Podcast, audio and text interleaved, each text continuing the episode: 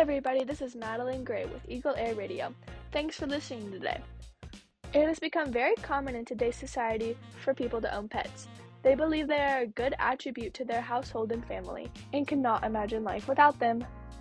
With so many pets to choose from, two still stand higher than the rest when it comes to popularity, these being cats and dogs. And within these two pets, an ongoing discussion has taken place about which animal makes the better pet. I talked to a couple local pet owners about their pets and what side they take on this rivalry. First, I talked to freshman Alexis Grady about her pet dog. What's the name, breed of your pet?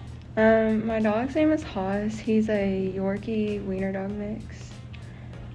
Um, how how does your pet help you in your day-to-day life or in long term? Um, well, he's kind of old, so he kind of just sits with me whenever I'm like sick or something. So yeah. Um, what is your favorite thing about your pet or having a pet?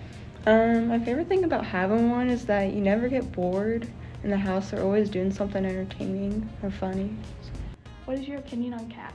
Um, I don't really like them.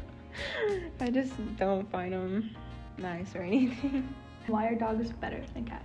Um, because they're caring animals and they protect or protect you better. So why do you think that like there should be more dog owners and that like everyone should have a dog? Well, dogs can be like really calming to people, and if you like have anxiety or something, they can calm you down. Grady says she has never had a cat, but doesn't think she wants one after what she's heard other people say. I've heard people like scratch or the, the cats scratch them a lot and um, like always hurt them or something, are very vicious. Then I talked to sophomore Riley Ing about her pet cat. And then, what is the name of your pet? His name is Jackson. Does your pet help you in your day-to-day life or in long term? Um, well, sometimes he'll just jump up onto my bed when I let him out of his room, and he'll like cuddle my blankets right next to me, and it's super cute. So my favorite thing about my pet is that he has like a unique personality. Like he doesn't really act like a cat, but like a cat at the same time.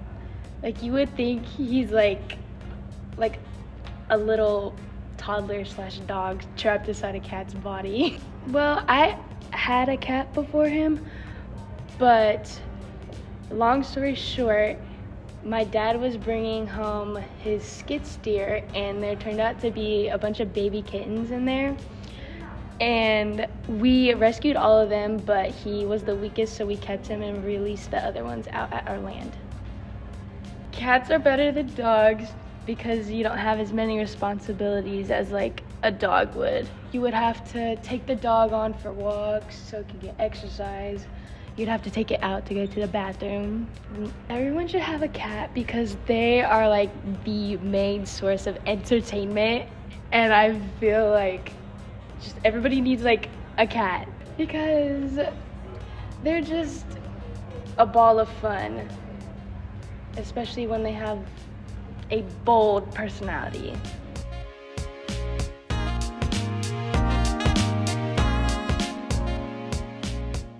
Thank you, Riley, and Alexis Grady, for joining me and telling me your side on the cats and dogs rivalry. The music used in today's podcast is from freemusicpublicdomain.com. Thank you for listening to Eagle Air Radio, and I hope you have a great day. Bye!